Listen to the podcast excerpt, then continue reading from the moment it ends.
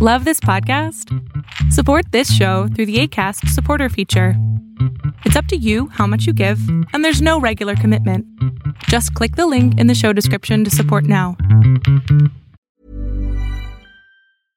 Cool fact a crocodile can't stick out its tongue. Also, you can get health insurance for a month or just under a year in some states. United Healthcare short term insurance plans, underwritten by Golden Rule Insurance Company, offer flexible, budget friendly coverage for you. Learn more at uh1.com. I'm Sandra, and I'm just the professional your small business was looking for. But you didn't hire me because you didn't use LinkedIn jobs. LinkedIn has professionals you can't find anywhere else, including those who aren't actively looking for a new job but might be open to the perfect role, like me. In a given month, over 70% of LinkedIn users don't visit other leading job sites. So if you're not looking on LinkedIn, you'll miss out on great candidates like Sandra. Start hiring professionals like a professional. Post your free job on linkedin.com/people today. This is a little shout out before we get into today's show. Please think about Patreon to support all the shows in the District of Wonders. As you know, we are now a paying market and we need to keep afloat. The most important thing is to keep going. Please pop over to Patreon. Any little amount will, will certainly help keep these shows going. A regular subscription on Patreon is just the way forward to make sure we can put out these shows weekly, pay the writers, and just keep going well into the future. We've been going 10 years there now. Thanks to all your loyal support. Please keep it up and pop over to Patreon.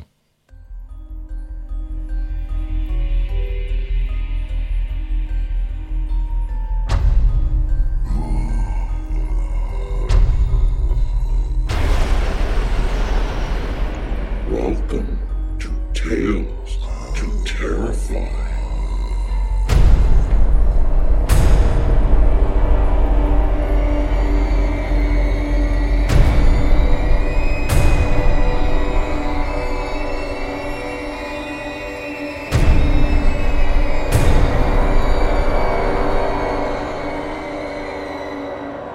Good evening, children of the night. We have a special episode for you this evening.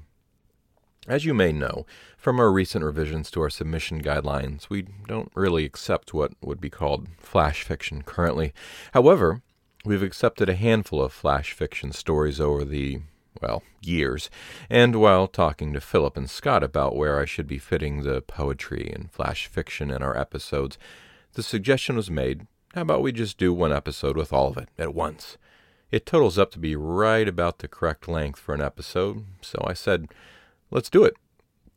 Typically, we read the author bio before the story and the narrator bio after the story, but it will have a bit of the credits mixed up today, and although most of our submitting authors have included bios that are shorter than their fiction, some of our authors for the evening have longer bios that have been trimmed down a bit. And in the show notes, we'll include links to their websites for additional information. A notable one will be our final story, which comes from Justin Cawthorne, who you'll remember managed to help us get a Parsec Award. After our many stories, there will be another song from Songs of the Pumpkin Boy called Celebrating Halloween. So remember to stay tuned for that. So let's get on to eight poems and ten, yes, ten pieces of flash fiction. Kicking our evening off will be two poems from Shannon Conner Winward Moon Song and Baensidhe. Shannon is a Delaware author of speculative poetry and fiction. Her writing has appeared in various genre and literary magazines and anthologies, including Idiomancer, Ilium, Strange Horizons, Flash Fiction Online, Pedestal Magazine, The Modern Writer, Pank Magazine, Jabberwocky, and the Vestal Review. She is a member of the Science Fiction and Fantasy Writers of America and the Science Fiction Poetry Association, and a Rhysling Award nominee. They say I lure men to their deaths here.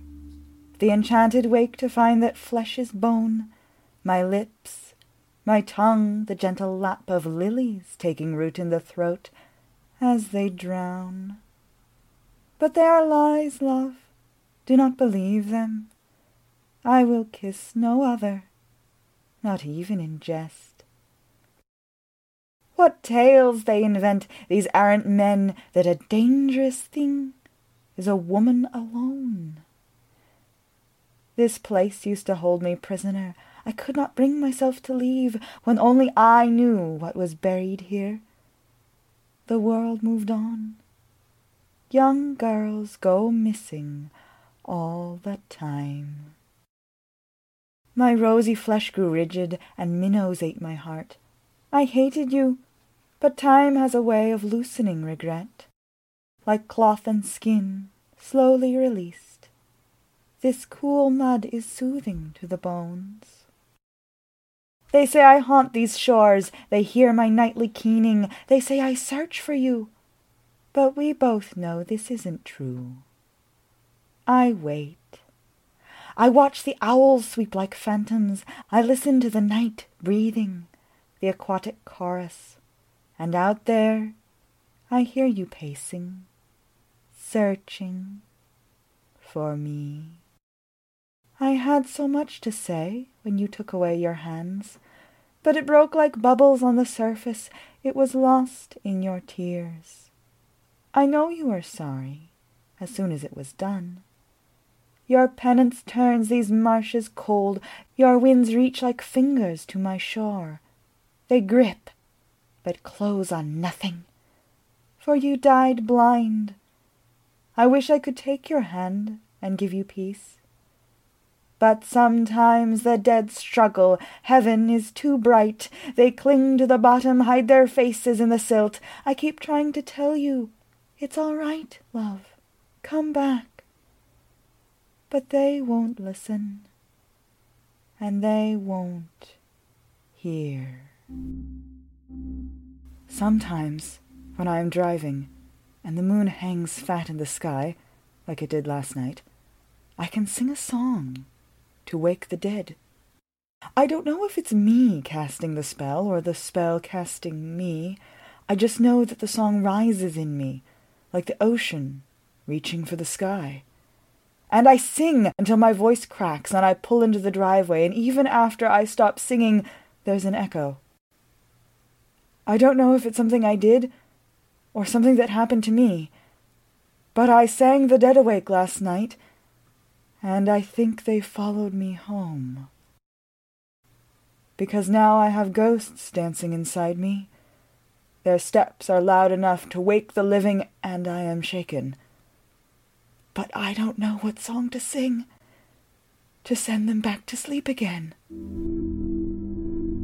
That was Shannon Conner Winward's Moon Song and Baensidhe, as read by Goldeen Ogawa.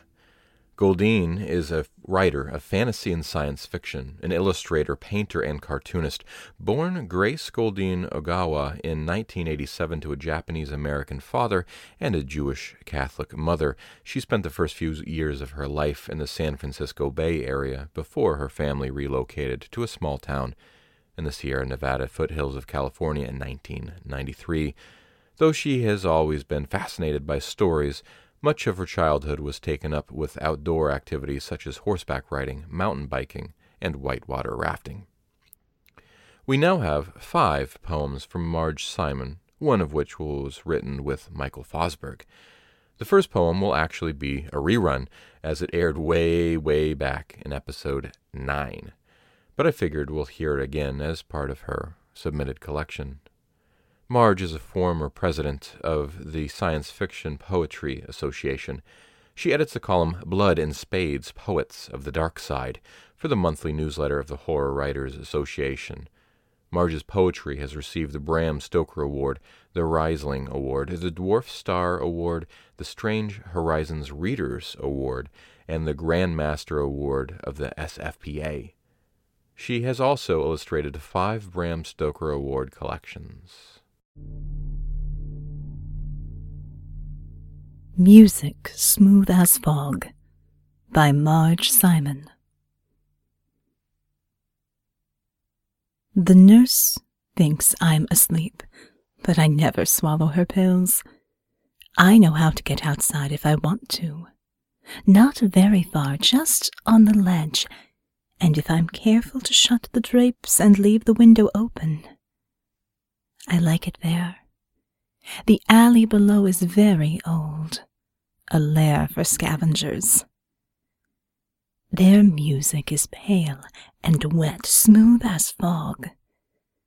I can smell the ocean underneath the oily fumes, watch the night things dance.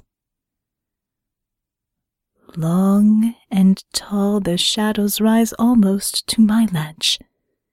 I can pull their darkness over me as a veil. When I make my way back inside, there is blood on my tongue. Death Wish, Cloister in Newark. This death wish comes promising a soft inscription. Delicate. Savage.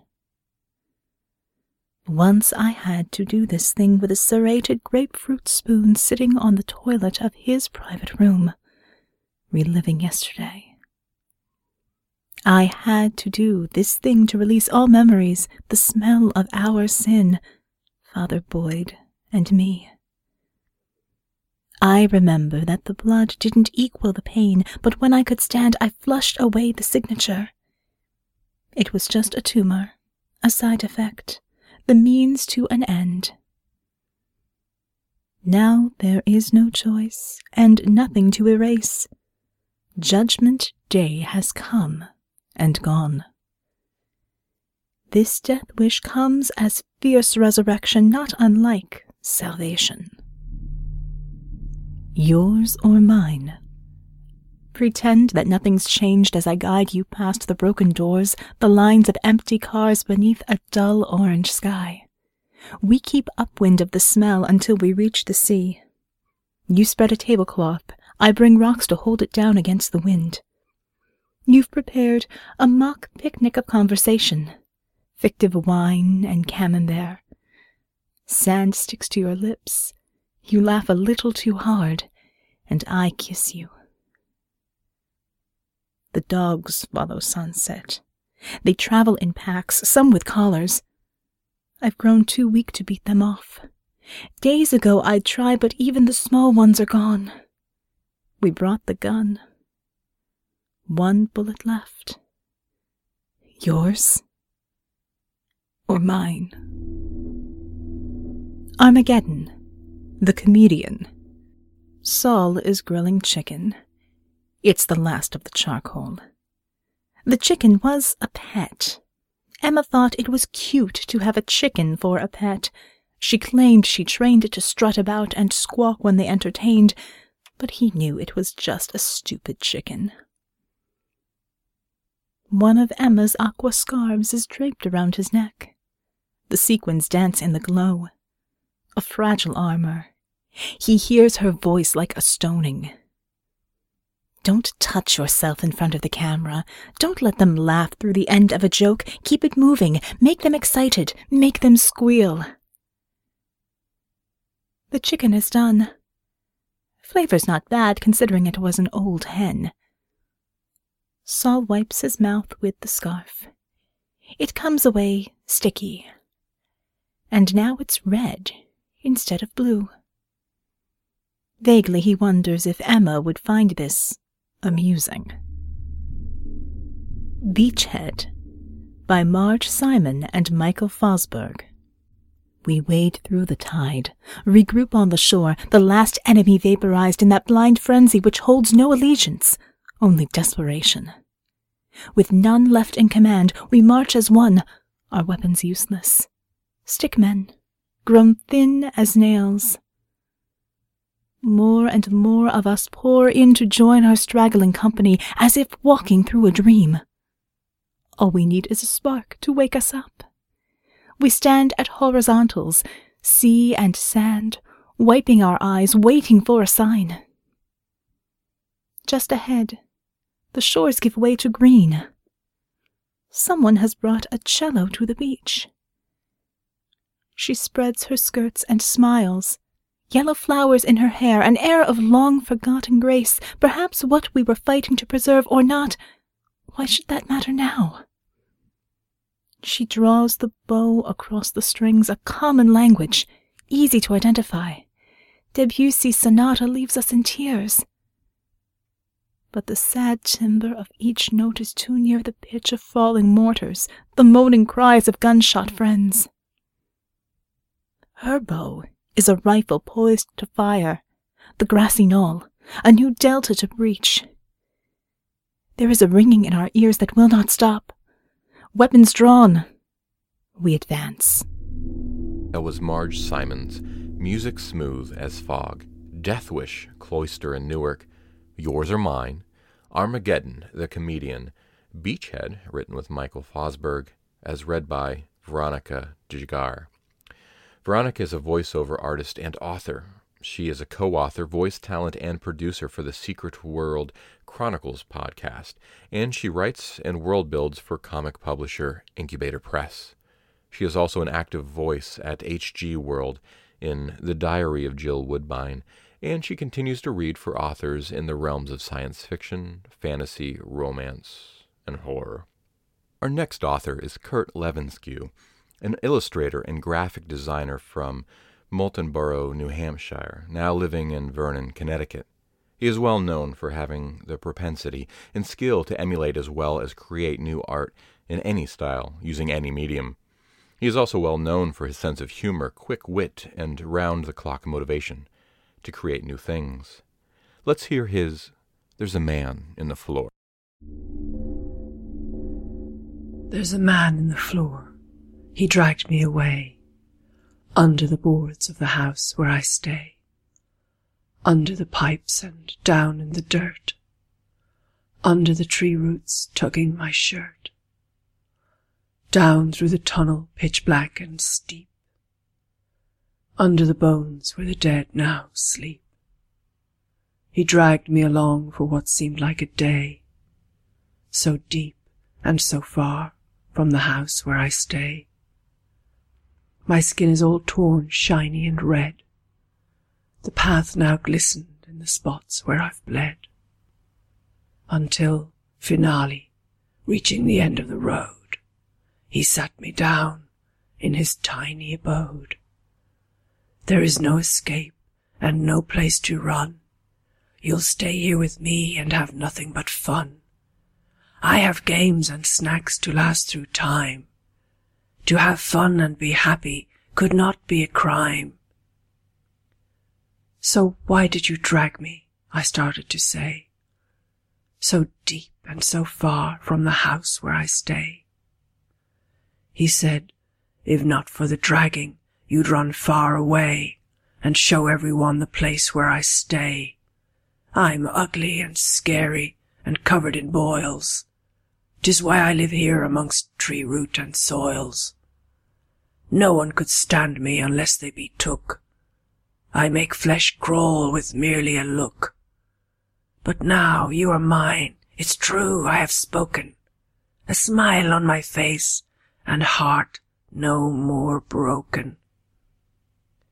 When he was done, he patted my head.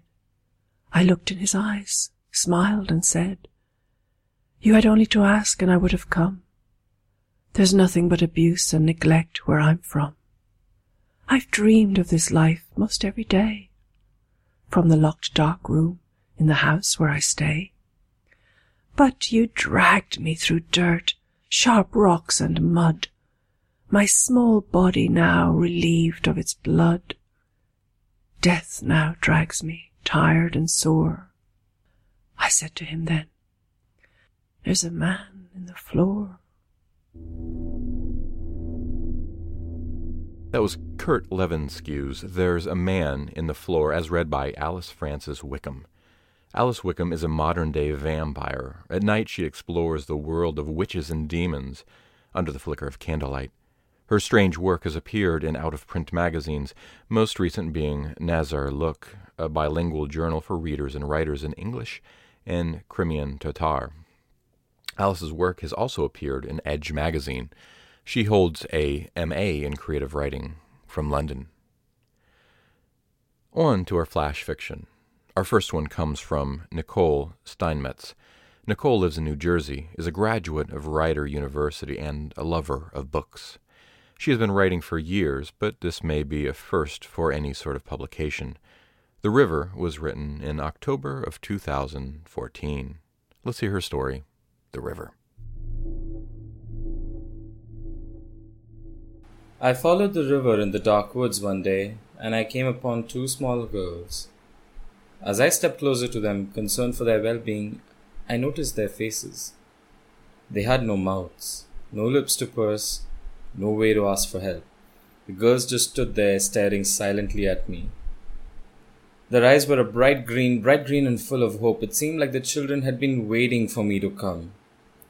Hello, I greeted, forcing politeness in my voice. I did not want to show my fear. I wanted to turn and run, yet they were children, and I would never forgive myself if I abandoned them. Uh, are you lost? No, came a reply, and I jumped back. Are you? I took three more steps backwards as I spoke. No, I'm I'm walking this path, you see. I pointed to the ground. Enjoying nature. We, see. A chill settled into my bones just then, and I knew I was in trouble. Attempting to sound clever and brave.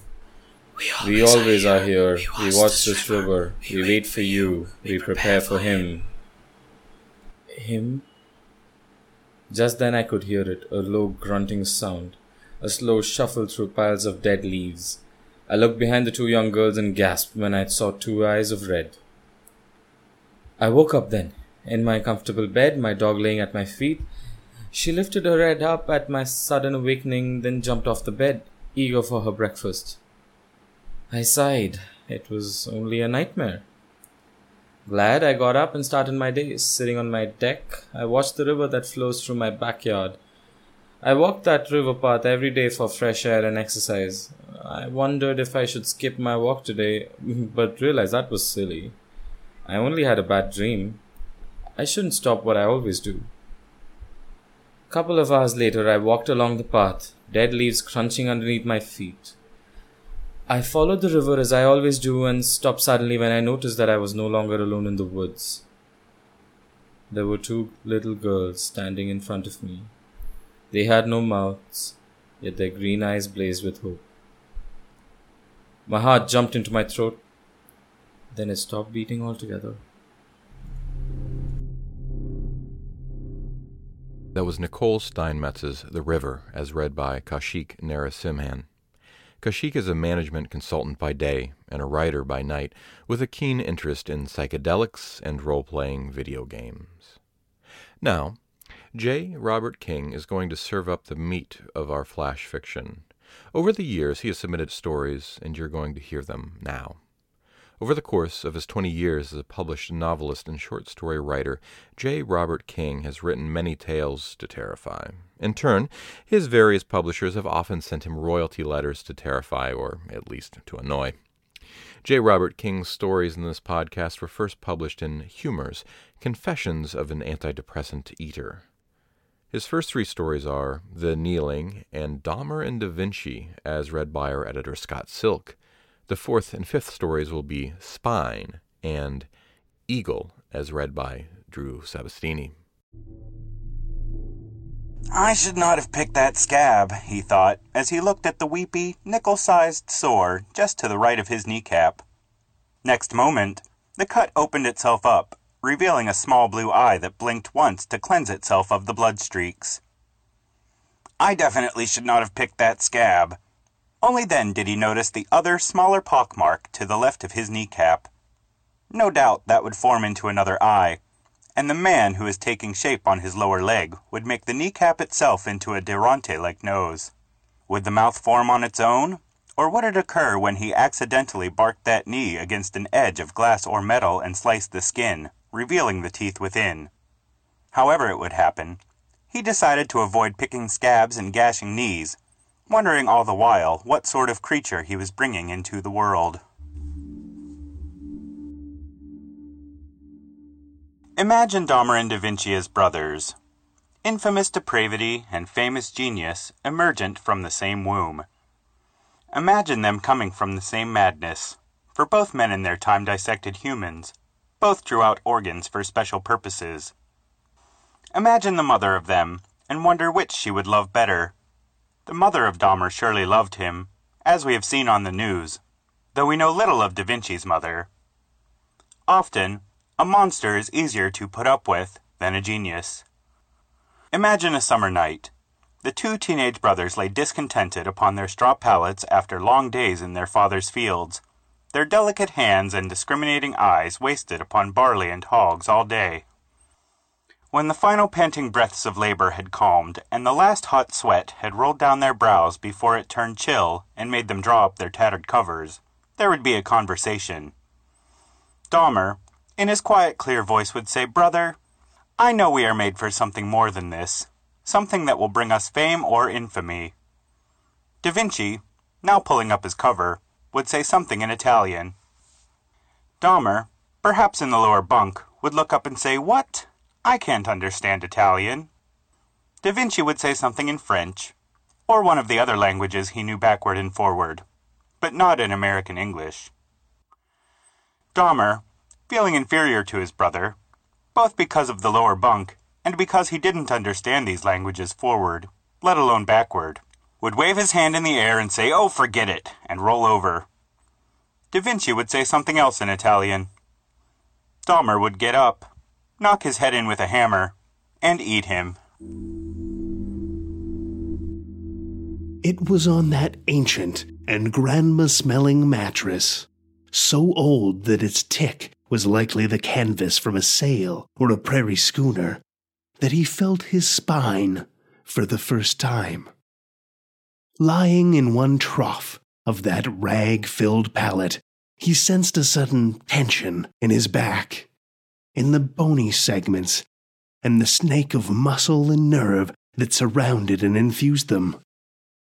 The whole spinal column seemed to be pulling loose of the flesh around it, like a gerbil's tail slipping off suddenly in the hand of its captor. He could feel his spine. It lay like a millipede within him, curved and chitinous, with its million neural legs spreading hair like through his flesh. In such a state, he knew the danger of falling asleep.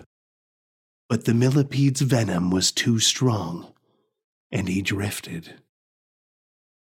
As he sank slowly, he felt the neural legs pulling free of their myelin sheaths, bunching about the arthropodic backbone and squirming toward the tailbone.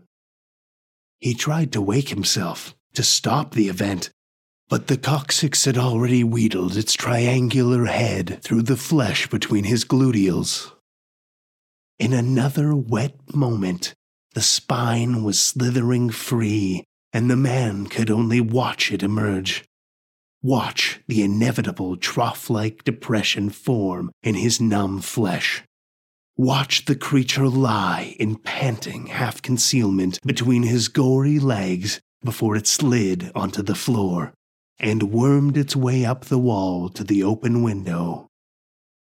It scratched at the screen, bone against rusted steel mesh, until a hole the size of a fist was made, and then it slid out into the night. It wasn't oblivion he sought. A quick slash to the wrists would have brought that more easily.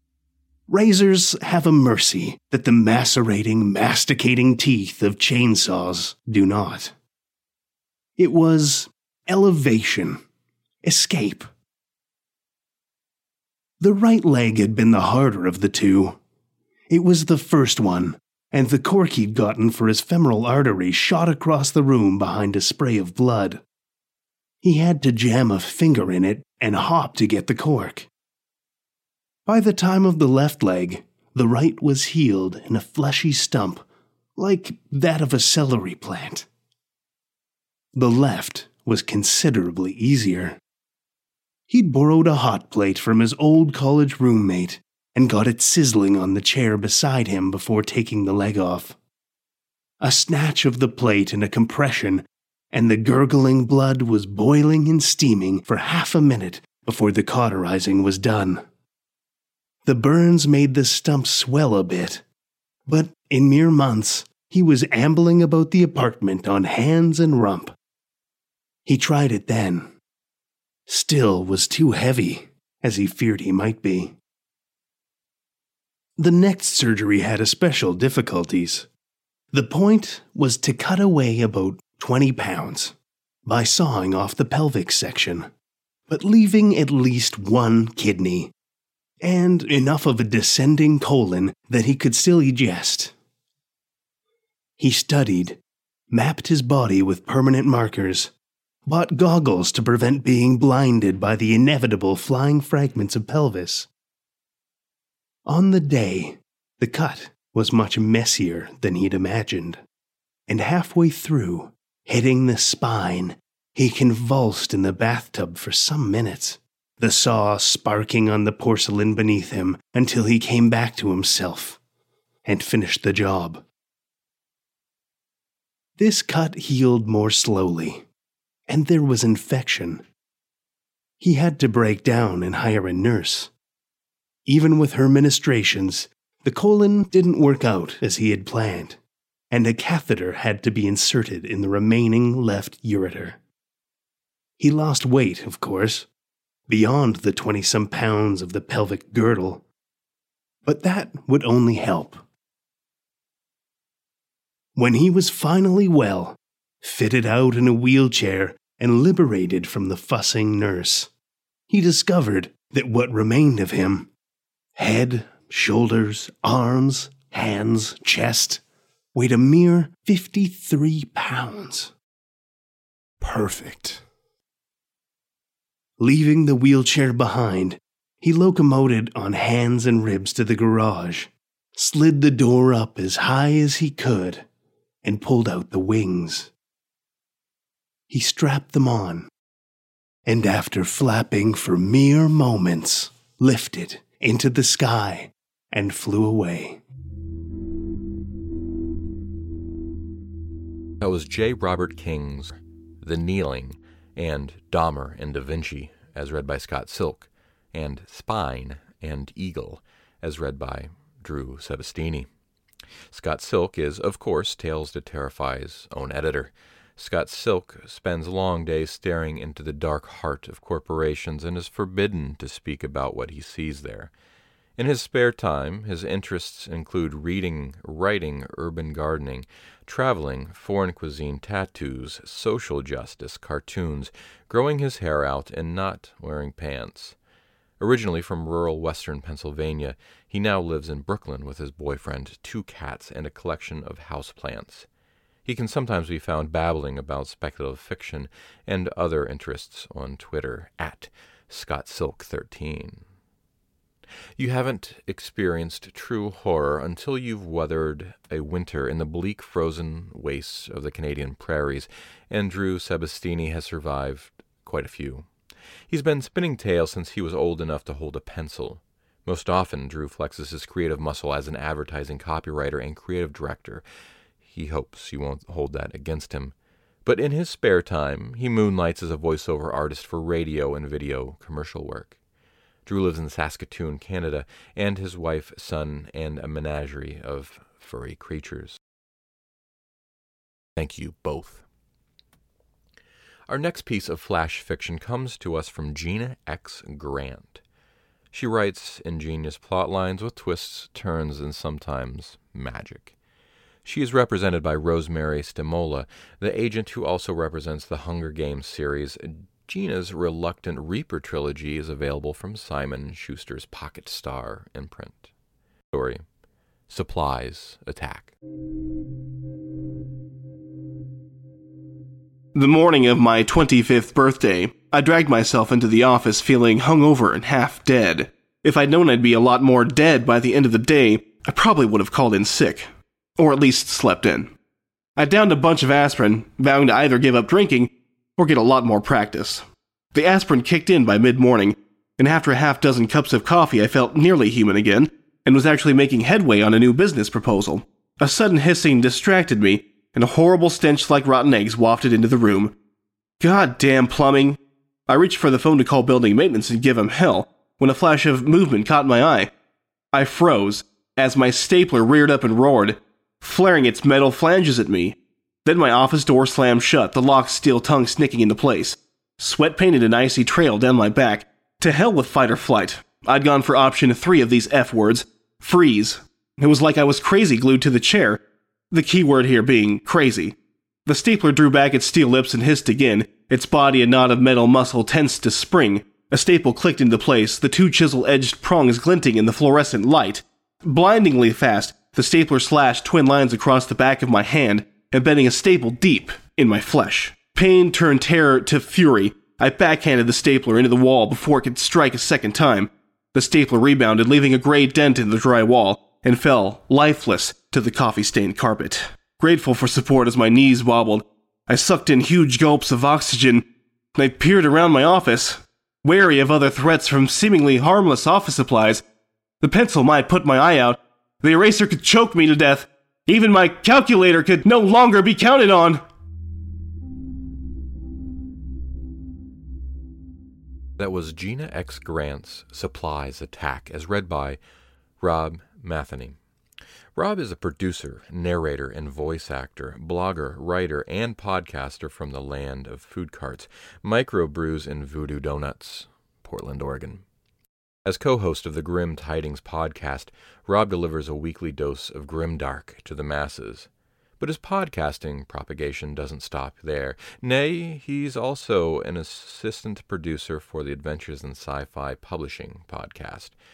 Rob is a husband and father of four, rabid book nerd, metalhead, geek culture enthusiast, skilled Wheel of Fortune player, and social media fiend.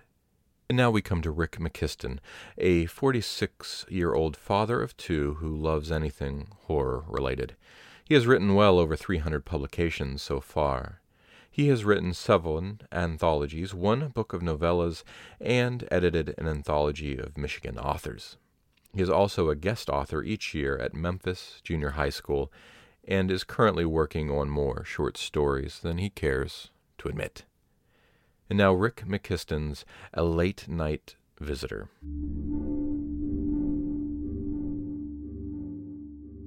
The tall man made sure there was no one else around and then slipped into the room. He was sure to leave the door open a crack to ease his departure. Once inside, he pulled out a small flashlight from his pocket and clicked it on. The beam of light cut into the darkness. On the far side of the room was another door, a huge stainless steel thing with a small rectangular window embedded in it at eye level. The man walked with purpose up to the door and shone his flashlight into the glass. Inside were nearly three dozen still forms, each lying on a gurney and covered in a black plastic sheet. Pairs of pale feet stuck out from each table and sported a toe tag fastened to the big toe of one foot. With a strong but cautiously quiet effort, the man pulled on the door's latch and swung the last barrier between himself and his destiny open. Instantly, a biting chill swept over him. He stepped inside. Terry lashed out at the snarling orc with skilled ferocity, his blade, a curved iron and gold masterpiece handed down to him from his father's father, sliced through the tough hide of the beast with great ease, efficiently cleaving it down the middle the orc collapsed into a rancid heap. Terry turned the page. The high fantasy novel was a good one, part four in a long series, and he looked forward to delving into the remaining books. He had a habit of substituting himself in place of the lead character. It was something he'd done since he was a kid. He began to read the next passage. Movement on one of the monitors caught his attention. Terry set his book down and glared at the screen. Through the grainy black and white image, he was able to see a figure, a tall, dark man dressed in a long overcoat, stealthily exit the morgue. Terry was both startled and amazed. He knew there shouldn't be anyone in that wing of the building without checking in with him first. In fact, how anyone would have gotten past him without him noticing was even a greater mystery. A sharp chill ran up and down his spine. He watched, dumbfounded at the brazen audacity of the intruder, as the man nonchalantly strolled down the corridor. The overhead lights failed to reveal his identity, instead, cloaking his face in shadows. Terry jumped to his feet. He fumbled for the phone and, after dialing his superiors, waited anxiously for someone to answer. He was getting a bad feeling about what was happening, a very bad feeling. When the line went dead, Terry realized that his only alternative was to investigate. He set the receiver back on its base, unclipped his nightstick from his belt, and readied his flashlight. He flipped it on just to make sure it worked and steadied his nerves with a few deep breaths. All right, let's do this. The monitors all went blank at that moment, reverting back to dark screens. Fear began to undermine Terry's thoughts. He was afraid and he knew it, but one thing his dad taught him was to use fear as a tool. Make it work for you, his father had told him when he was a boy. Use it to your advantage. Never before had the walk from his security desk to the elevator seemed so long. Terry took each step carefully, slowly, with his eyes wide and his mind alert. He wasn't surprised when he punched the up button for the elevators and nothing happened. Okay, nothing seems to be working. I can't call for help, and there's somebody in the building who shouldn't be here. So, what are you going to do? A sound, distant and familiar, echoed across the room. Footsteps? The elevator door stood before Terry like two huge blocks of polished granite, solid and unmoving. He realized that whatever was approaching him was not using the elevator, nor would he be able to, so he abandoned the idea and darted behind a row of decorative trees. The plastic leaves and branches gave him adequate cover. As the footsteps drew closer, Terry held his breath. Fear was paralyzing him, overruling any professional duty he had and rendering him as not much more than a cowering child. And then he saw him. The dark figure emerged from the hallway. It wore a long black overcoat, and its face was obscured by shadow. A cold aura surrounded it. Terry watched the man stroll into the main lobby. The man paused near the security desk. He glanced around, looking for any sign of the guards who would be on duty and seeing nobody, resumed his stroll towards the front door. At that moment, Terry wanted nothing more than the strange man to leave, to walk out of the building and his life forever. He could go check the rest of the building to make sure there was no damage done, and if there wasn't, nobody would be the wiser. The recording would be ignored, as it usually was, and he would make sure of it just to be safe. He didn't like being dishonest, not to mention risking his job, but Something about the intruder unsettled him to the point of fearing for his life. And besides, even if he did report it, who would believe him? The man stopped at the front door. He turned around in a painfully slow movement and looked directly at the caps of artificial trees where Terry was hiding. For the first time, Terry could see his face. Gleaming bone curled into a devilish and impossible grin. Instead of eyes, there were hollow black pits deep, empty chasms that radiated hopelessness and despair, and a horrible cracking noise emanated from the thing. It sounded like dead twigs snapping. Terry fell back against the wall. He became aware of frenzied movement all around him then, and looked around feverishly. The dead were stumbling down the hallway. There were dozens of them, men, women, and even a few children. All were chalk white and stark naked except for toe tags on their feet that dragged along the ground with each mindless step they took their bloodless fingers clenched in anticipation. Terry tried to get up and run, but found he couldn't move. His limbs were flaccid and yet stiff. He could move his hands and his head, but not his arms or legs, and when he looked back at the intruder by the front door, he understood why. The thing held an outstretched arm in his direction. Its horrible grimace was unchanged, which in a way made it even more frightening. A faint greenish glow surrounded its skeletal hand. The corpses fell on Terry, and as he was catapulted into oblivion, he heard the thing by the door utter three words that imparted the fate of the planet to him, three words that had more meaning than any words ever spoken. It has begun.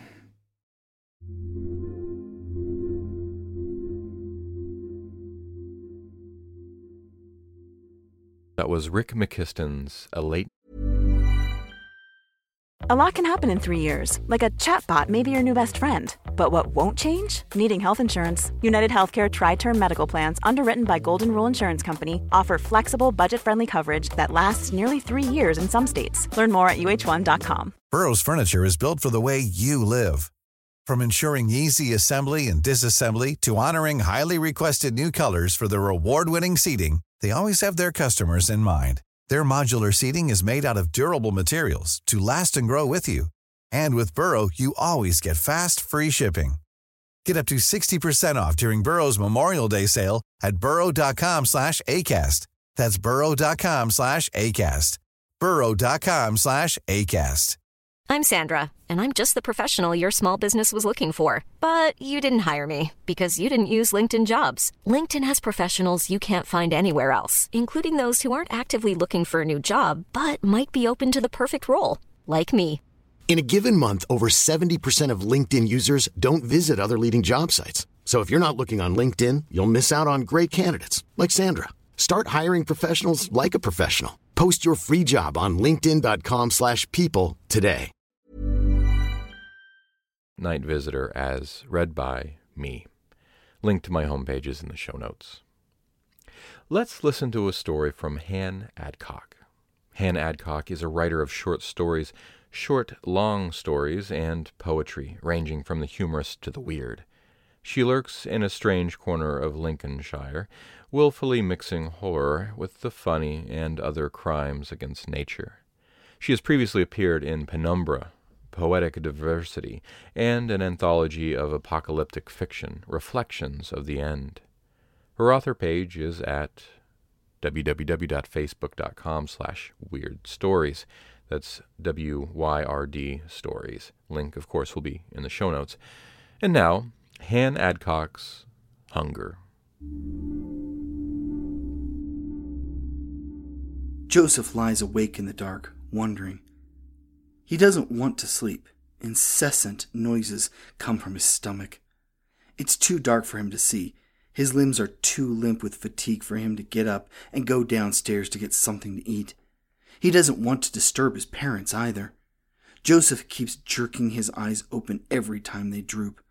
Occasionally, he sinks into REM's sleep and then jumps fully awake, breathless, heart skittering, not remembering his dreams. The hours roll on, and the clock out on the landing strikes midnight, disrespectfully exploding the silence. As the last chime dies, Joseph lies rigid as a poker, straining his ears. He tells himself it's all his imagination, but Joseph is sure he heard, or sensed, something shift in the darkness at the foot of his bed. Something big. His stomach is growling now. It feels like something is prodding at him from the inside, almost hesitantly, like a visitor tapping at the door of a long lost friend. The thing at the foot of the bed moves, and Joseph feels a sickening stab of horror when it growls back in reply. His mind races. He tries to understand. Maybe it's an echo, even though the acoustics in his bedroom aren't good enough to produce an echo. Light pressure on the mattress on either side of him. The thing prowls onto the bed. Joseph is frozen. In his mind's eye, he can see a grotesque creature hanging over his inert body on all fours. He is tempted to reach out a hand and check he's not deluding himself, but his arm won't move. What was it his friend Alec told him last week? The thing about feeling a creature sitting on your chest at night, giving you nightmares? He wonders if this is a form of sleep paralysis. Alec. Joseph remembers what happened at Alec's house. Alec is the sort of person who would keep a bit of sea glass he'd found on a day in Brighton, for example, and then elaborate on how a witch gave it to him as a talisman to ward off evil spirits. Joseph always ends up half believing him. It was Alec who had dared Joseph to eat the egg. It wasn't the first stupid thing they had done together, but Joseph had had doubts about the dare even then. This, Alec had said, setting a round white egg on his desk in his room, comes from a demon. Joseph had snorted. yeah, right. He had suspected it was just a normal egg from a bird he didn't know about. Alec lived with his grandmother, and she had eccentric tastes, especially in food. You are what you eat, she'd squawk, usually after Alec made an inane remark about her cooking. So when Alec dared him to eat the egg, Joseph did, raw. One swallow, and it was gone. It was that small. He didn't want to risk looking like a wimp. Almost immediately afterward, he'd regretted eating it. He had to go home, feeling like he had drunk too much, even though he hadn't drunk anything at Alec's, in case his parents found out and grounded him. He didn't tell them about the dare, and feeling fine the next day, he pushed it out of his mind. Until now. Joseph lies awake in the dark, listening. There is no movement from the presence above him, but he knows it's still there. He can smell its breath, hot and coppery, like blood mixed with something rotting. Joseph isn't hungry anymore. He feels like he just swallowed a rock. He doesn't move. His stomach growls feebly. A low growl answers back from the space above the bed. His nerves flood with ice. Cold sweat prickles on his forehead. Blood rushes to his head. A roaring rushes in his ears. The weight in his stomach is moving, slithering upward, kicking all the way, trapped. Help! Joseph's voice is like dry leaves on the wind, and nobody replies. Joseph lies awake in the dark, panicking. How did the huge animal get in? It wasn't there when he went to bed. There could still be a chance that he's just dreaming. He is a rational boy and he refuses to think of the thing as a monster. It's obviously a wild animal of some kind. As to the feeling in his stomach, maybe it's down to indigestion. Or maybe he's delirious with a fever, hallucinating. Then he remembers he left the bedroom window open before coming to bed. He didn't turn on any of the lights before getting ready to sleep. He should have shut the window. Joseph's stomach howls, and the weight inside starts pummeling faster and faster, struggling inexorably up his throat. He feels sick and gags. The weight is stuck between his rib cage. Frantic, he chokes, gasps, heaves. Pins and needles flow in his hands and feet. The room whirls. He feels dizzy. The creature above him howls back. Joseph lies in the dark, hyperventilating. He would scream, but his voice isn't working. He can't get the breath to use it. One final wail, a call from his insides, and the animal hunched over him swipes at Joseph's belly with sharp, cold talons. No pain yet, but Joseph can tell he's bleeding. Warm fluid seeps out from the wound, soaking into his pajamas. The creature reaches in and lifts the weight out. A bizarre couple of seconds. He feels like he's being turned inside out and then shakes himself. His mother is waiting for him, anxious for them to get to safety before the sun rises. He can't quite remember how he got here and he has no name, but he leaves the house through the window with his mother. The empty shell of a young man lies discarded in the darkness, not doing anything at all.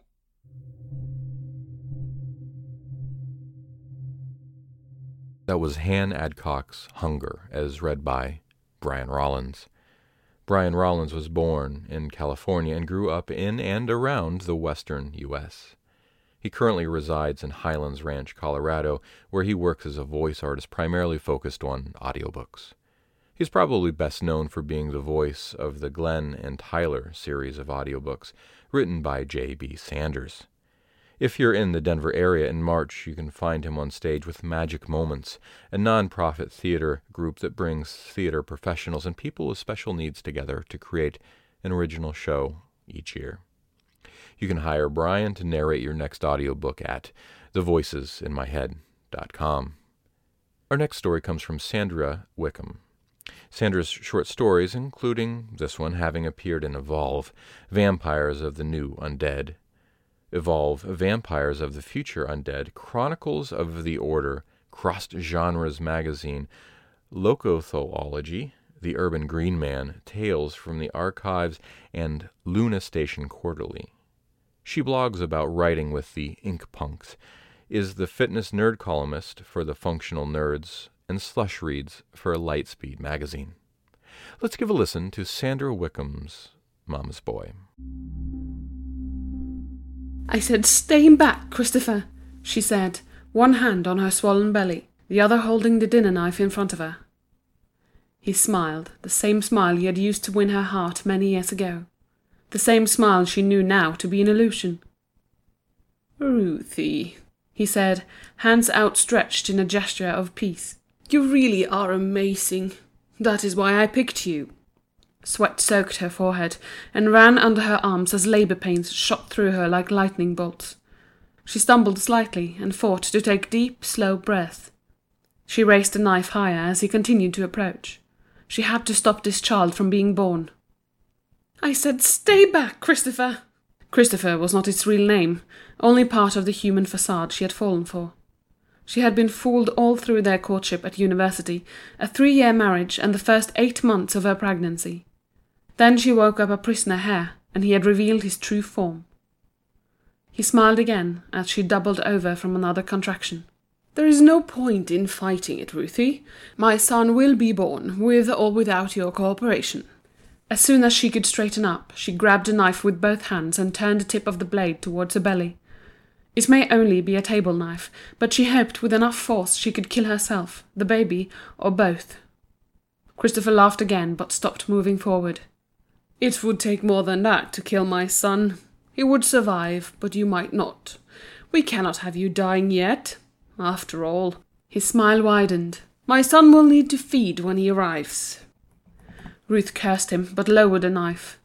Part of her wanted to have this child. She had spent nine months in anticipation of his arrival, reading, singing, and talking to him. She backed up and sat down on the bed. Christopher was at her side and wrenched the knife from her hands before the bed could finish sinking under her weight. Another contraction hit, worse than the others. Let me help you, he said as he lifted her legs up onto the bed and eased her back against the pillows. This isn't exactly how I pictured it, she said as she caught her breath again. He smiled, and for a moment Ruth thought they could have been any ordinary couple expecting their first child. The thought didn't last. The repulsive image of what he truly was brought a bile to her mouth. I will get the midwife, he said as he wiped her forehead with a cloth. It will all be over soon. Left alone, she tried to catch her breath and clear her thoughts. Out of habit, she rubbed her stomach and sang softly to her unborn child. There was no denying it, this baby was going to come, and she could not stop it. She looked around the room for anything she could use as a weapon. But could she really kill her own child? If it came out flailing, with horns and claws, it might not be too difficult. Still, half of it, her half, would be human. She would rather kill Christopher. No part of him was human. But by the time the door opened and the midwife entered, Ruth hadn't found anything she could use as a weapon. Help me, Ruth whispered to the woman checking her pulse. The midwife's expression did not change, and she did not speak. You must help me. This child. she gasped as another wave of pain struck. This child cannot survive. The midwife ignored her, and Ruth cursed again as the door opened and Christopher entered the room. How is she doing? It will not be long now, master, the midwife replied. Ruth only had time to shoot the midwife a contemptuous look as another wave of pain grabbed her attention. Hours passed, and Ruth focused only on surviving through each round of pain, growling at the midwife's incessant instructions. Drawing on all her hatred for Christopher and the universe for allowing this to happen, with one enormous push she forced the half monster out of her. As she descended into darkness, Ruth heard the child's first cries. She woke to find Christopher in the rocking chair, the baby wrapped in a blanket her mother knitted. The midwife was gone. Christopher smiled and brought the child to the bed. Ruth heard a young voice inside her head, disjointed and violent. As Christopher held the baby out for her to see, she was relieved that the infant looked entirely human, although she knew he wasn't. To her surprise, he was as large and developed as six months old. Christopher nodded, as if reading her thoughts.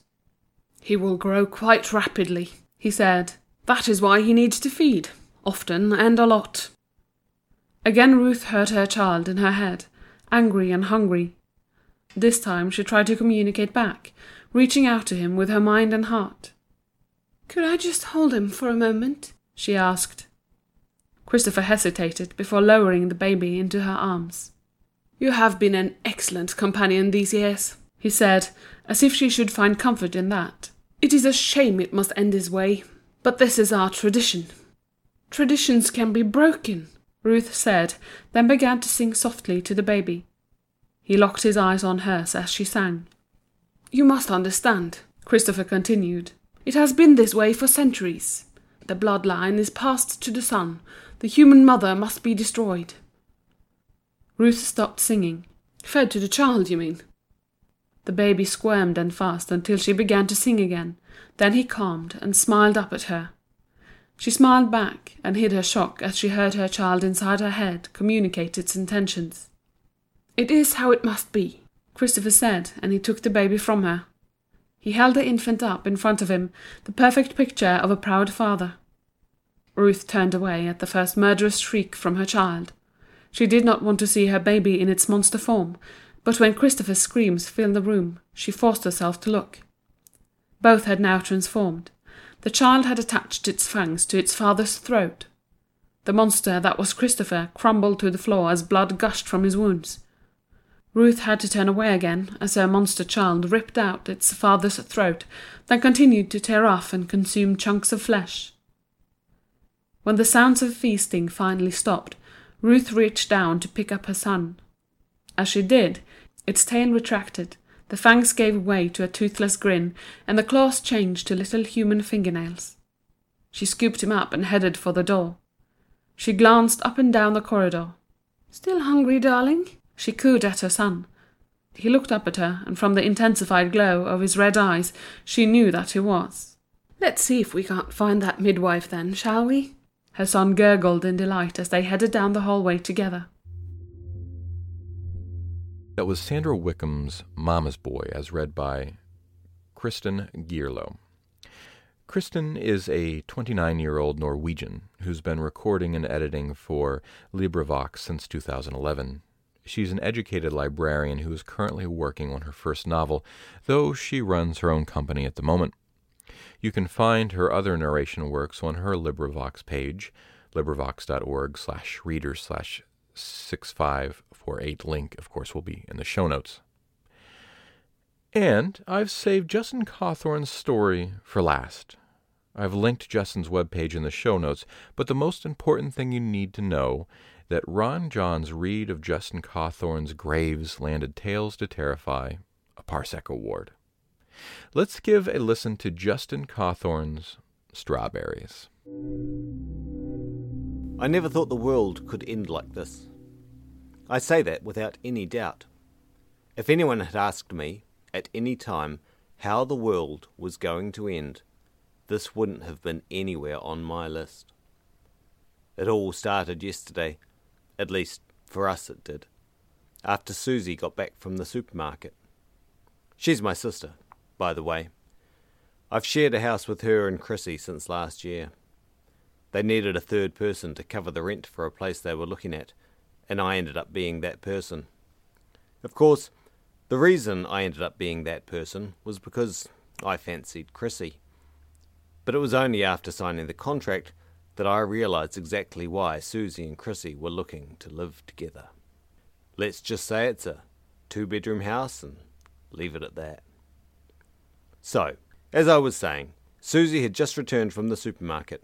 It was a warm, sunny, perfect weekend, and we had agreed there was no better way to spend it than in the garden, stuffing ourselves with whatever fine foods, wines, and other treats our meagre spare cash could afford. What we ended up with was white wine, Doritos, hummus, and a selection pack of miniature cheeses. Not the most refined selection, but enough to lull us into a false sense of sophistication. Oh, and strawberries.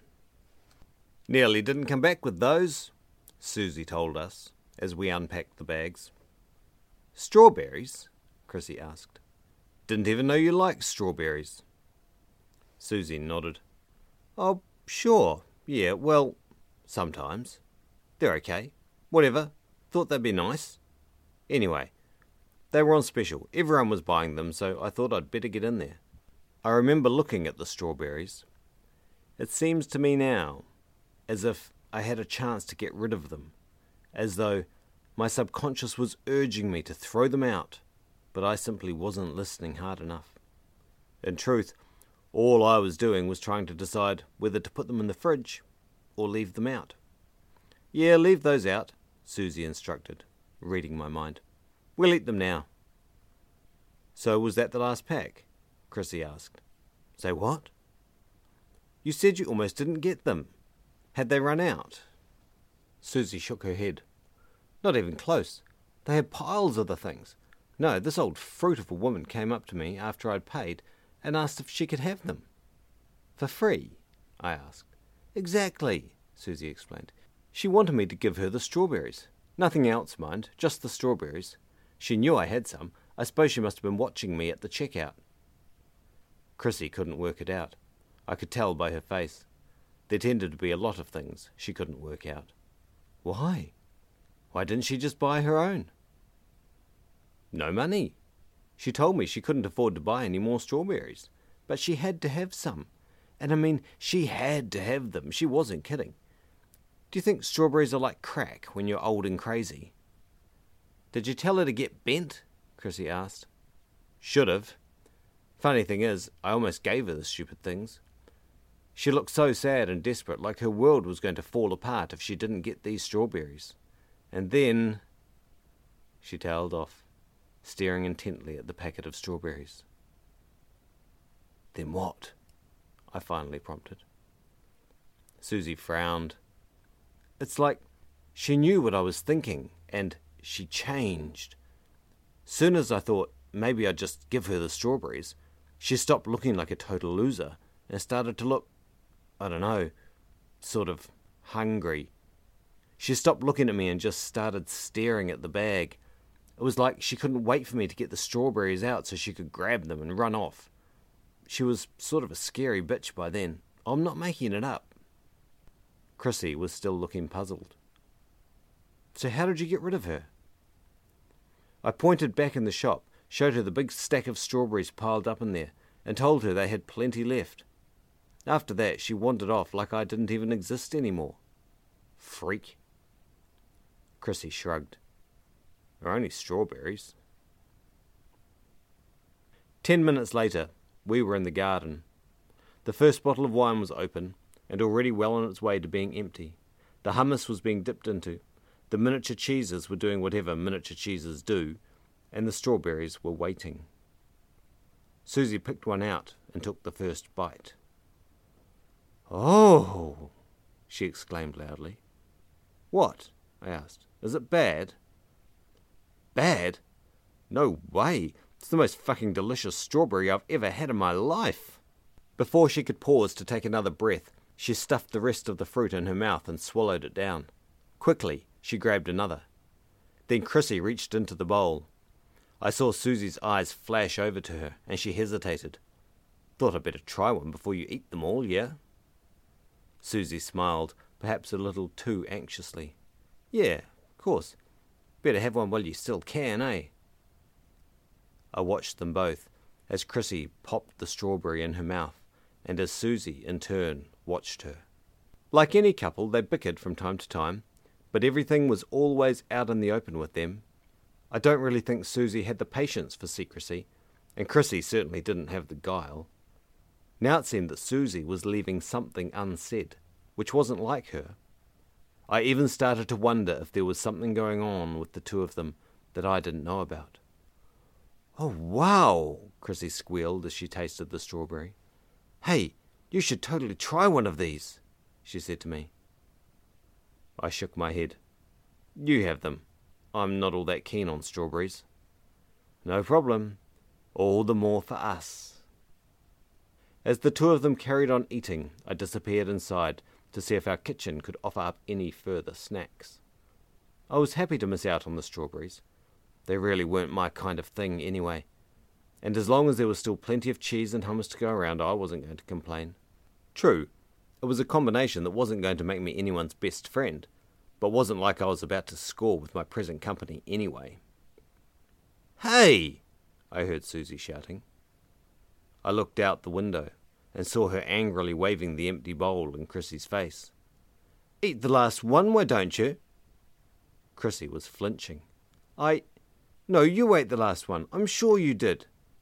There was one left in the bowl. I thought you left that one for me. Left it for you? Oh, dream on, why don't you? I figured this was the sort of argument I should cut in on, but I didn't much like the way Susie was brandishing that bowl, so I quickly popped my head back into the garden.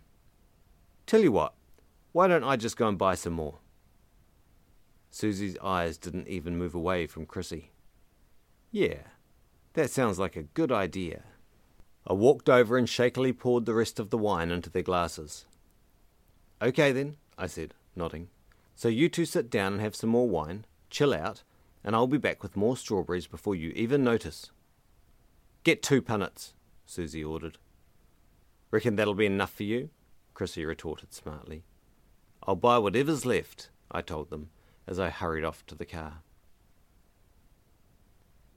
Five minutes later, I pulled up at the supermarket. If I hadn't been so unnerved by the bizarre showdown in our garden, I might have noticed the police car parked outside, or the small crowd of random people gathered listlessly near the entrance. As it happened, I only thought about these things when it was already too late. Instead, I walked straight inside, my eyes drawn immediately to the strawberries. They were set out on a big display which was being guarded, and I'm certain that's the right word, by two staff members while a third man handed out punnets to the waiting shoppers. As soon as one person took a pack, another walked up, then another, then another. The staff could barely dish them out fast enough. I wasn't complaining. The sooner I got to the front of the queue, the sooner I could get home and stop my flatmates from tearing each other's faces off.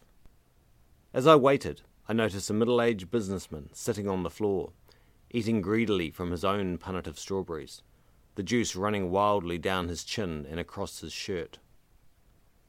I didn't even have time to properly register how peculiar the scene was before a punnet of strawberries was thrust into my hand. I'd reached the front of the queue without even realizing. Ah, cheers. Can I get a couple more of those? The staff member laughed sourly. Ha! Not a chance, mate. One pack per shopper. That's the only way we're keeping things under control here. Out of the corner of my eye, I saw the businessman getting up, discarding his empty punnet. More, I half heard him grunting. Jesus, we need riot control for fruit now, I joked. What's the world coming to, eh? The man didn't laugh, and it was clear he wasn't going to give me any more strawberries. He was watching the businessman. Perhaps you need a sideline and bibs, I joked again, pointing to the businessman's grossly stained shirt and wondering immediately why I bothered. Then the person behind me lost patience, shoving me mindlessly out of the way. He went to grab a punnet, but the staff member cut him off. At the same moment, the businessman made a lunge for some more strawberries. One of the guards held him back. Oi, back of the queue, mate. I decided it was time to retreat to the checkout, hoping Susie would accept just the one punnet without biting my head off. Six ninety nine, mate. It wasn't the most I'd ever paid for fruit, but it still took me aback for a moment. So you're not giving them away today, then? The checkout boy looked at me cloudily. You want to leave it?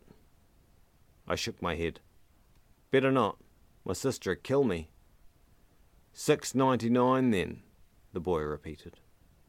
I was beginning to think that everyone had suffered a humour bypass that day, but the only thing that stopped me from cracking another poor joke was the fighting that suddenly broke out. I heard the shouting first and looked up. One of the shoppers was trying to coerce the staff member into giving him more strawberries. Someone behind him started pushing, accidentally knocking down the nearest guard. Then I saw the businessman lunge out of nowhere and, with a brainless grunt, smash a frozen joint of beef down onto the other guard's head. The man fell to the floor with blood pouring over his face. The other guard clambered quickly to his feet, but he was no match for the piled throng. The remaining staff member got out of the way as quickly as he could, and then, in a second, it was pure mayhem a violent free for all as shoppers beat down other shoppers in a frantic race to get at the strawberries. Oh, shit, the checkout boy whispered, clearly ready to make a break for it himself. I decided to follow his instinct and got the hell out of there. It was only when I got into the car that I'd realized I'd taken the strawberries with me. I figured I must have grabbed them automatically when the trouble started. No matter. The supermarket staff had bigger things to worry about than one missing pack of strawberries. and I wasn't about to take them back when they were potentially the only thing between me and Susie's wrath. I pulled into the driveway at home with a clear feeling that something was wrong. Susie and Chrissy arguing was unnatural enough, and the scene at the supermarket had been downright frightening. But as I got out of the car, I knew there was something else bothering me. Then it struck me. It was the garden.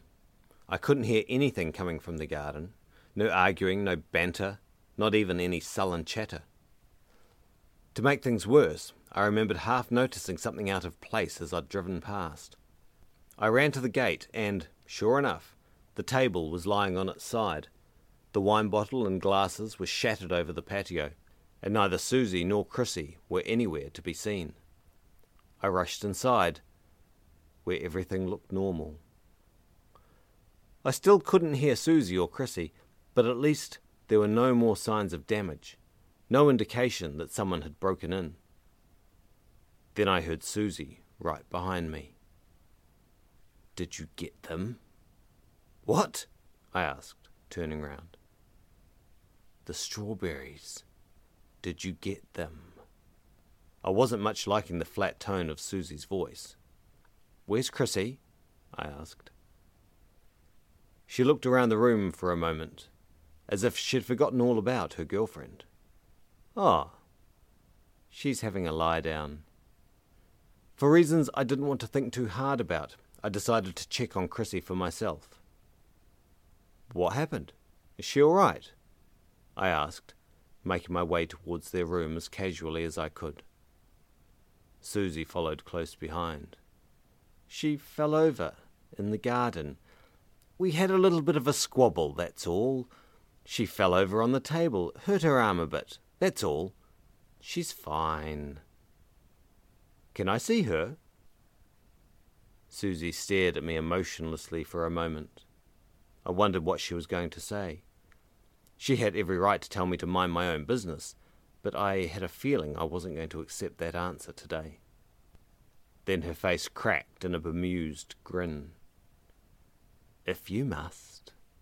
I went into their room, Susie following every step of the way, and saw Chrissy lying on the bed quite still.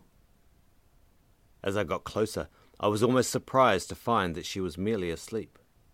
There was a bruise on her forehead, and her arm was positioned carefully across her chest, but she appeared fine.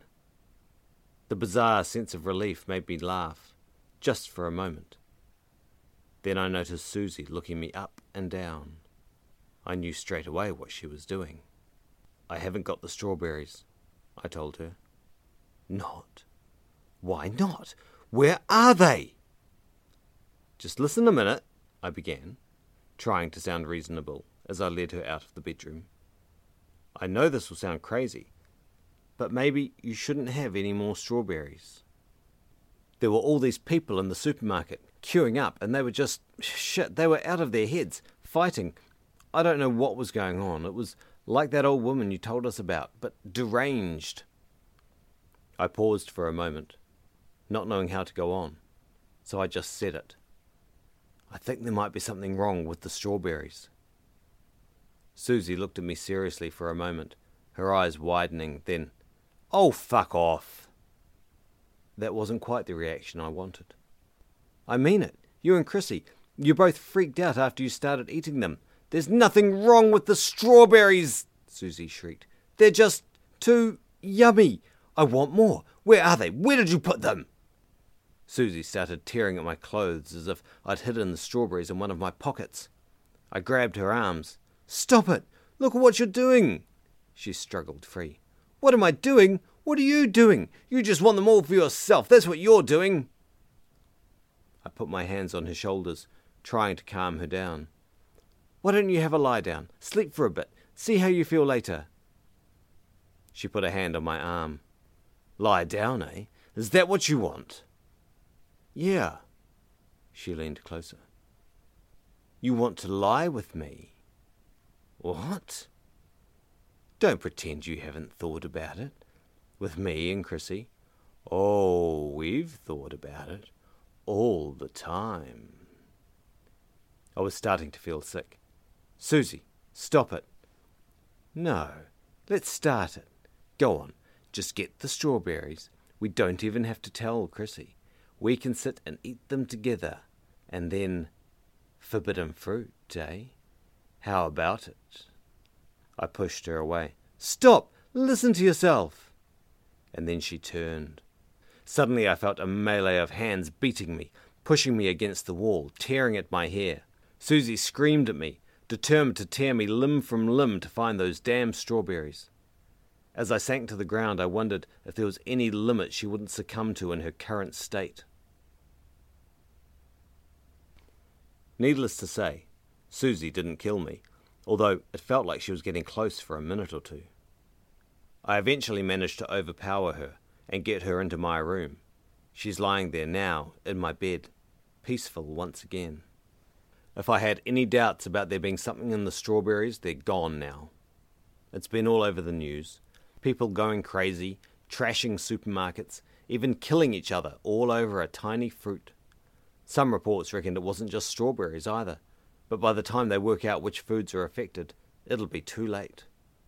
What are they going to do? Make everyone eat out of tins? Destroy all the fruit and veg?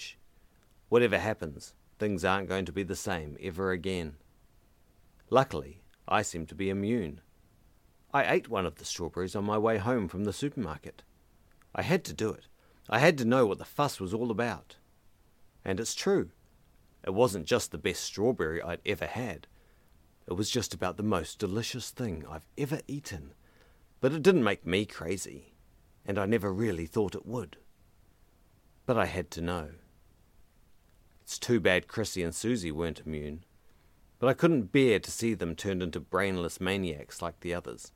Not my Chrissy and Susie. So I went into Chrissy's room a little while ago and held a pillow over her face until she was still and peaceful again. That's the way I want to remember her. I didn't have to do anything for Susie. She was already dead. She didn't end up surviving our fight in the hallway. It's a shame she had to go that way, but she really left me no choice. I'll go to the hospital soon. They can run some tests on me and find out why this terrible thing isn't affecting me. Maybe I can even help them develop a vaccine.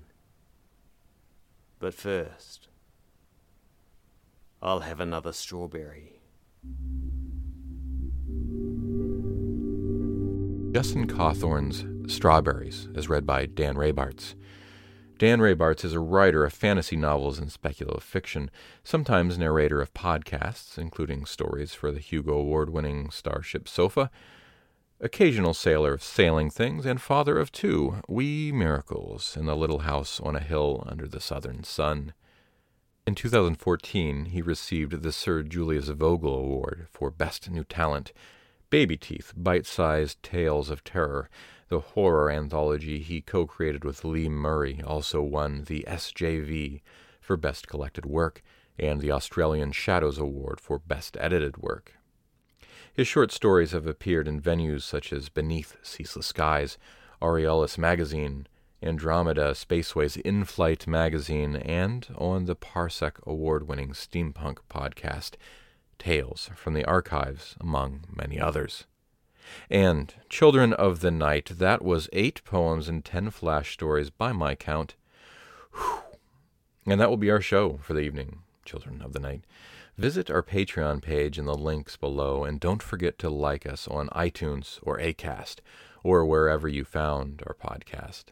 Our show was produced by our editors Philip Oldham and Scott Silk, and theme music by David Rakelin. Celebrating Halloween from Songs of the Pumpkin Boy will play us out tonight. And as always, join us again next week for another episode of Tales to Terrify.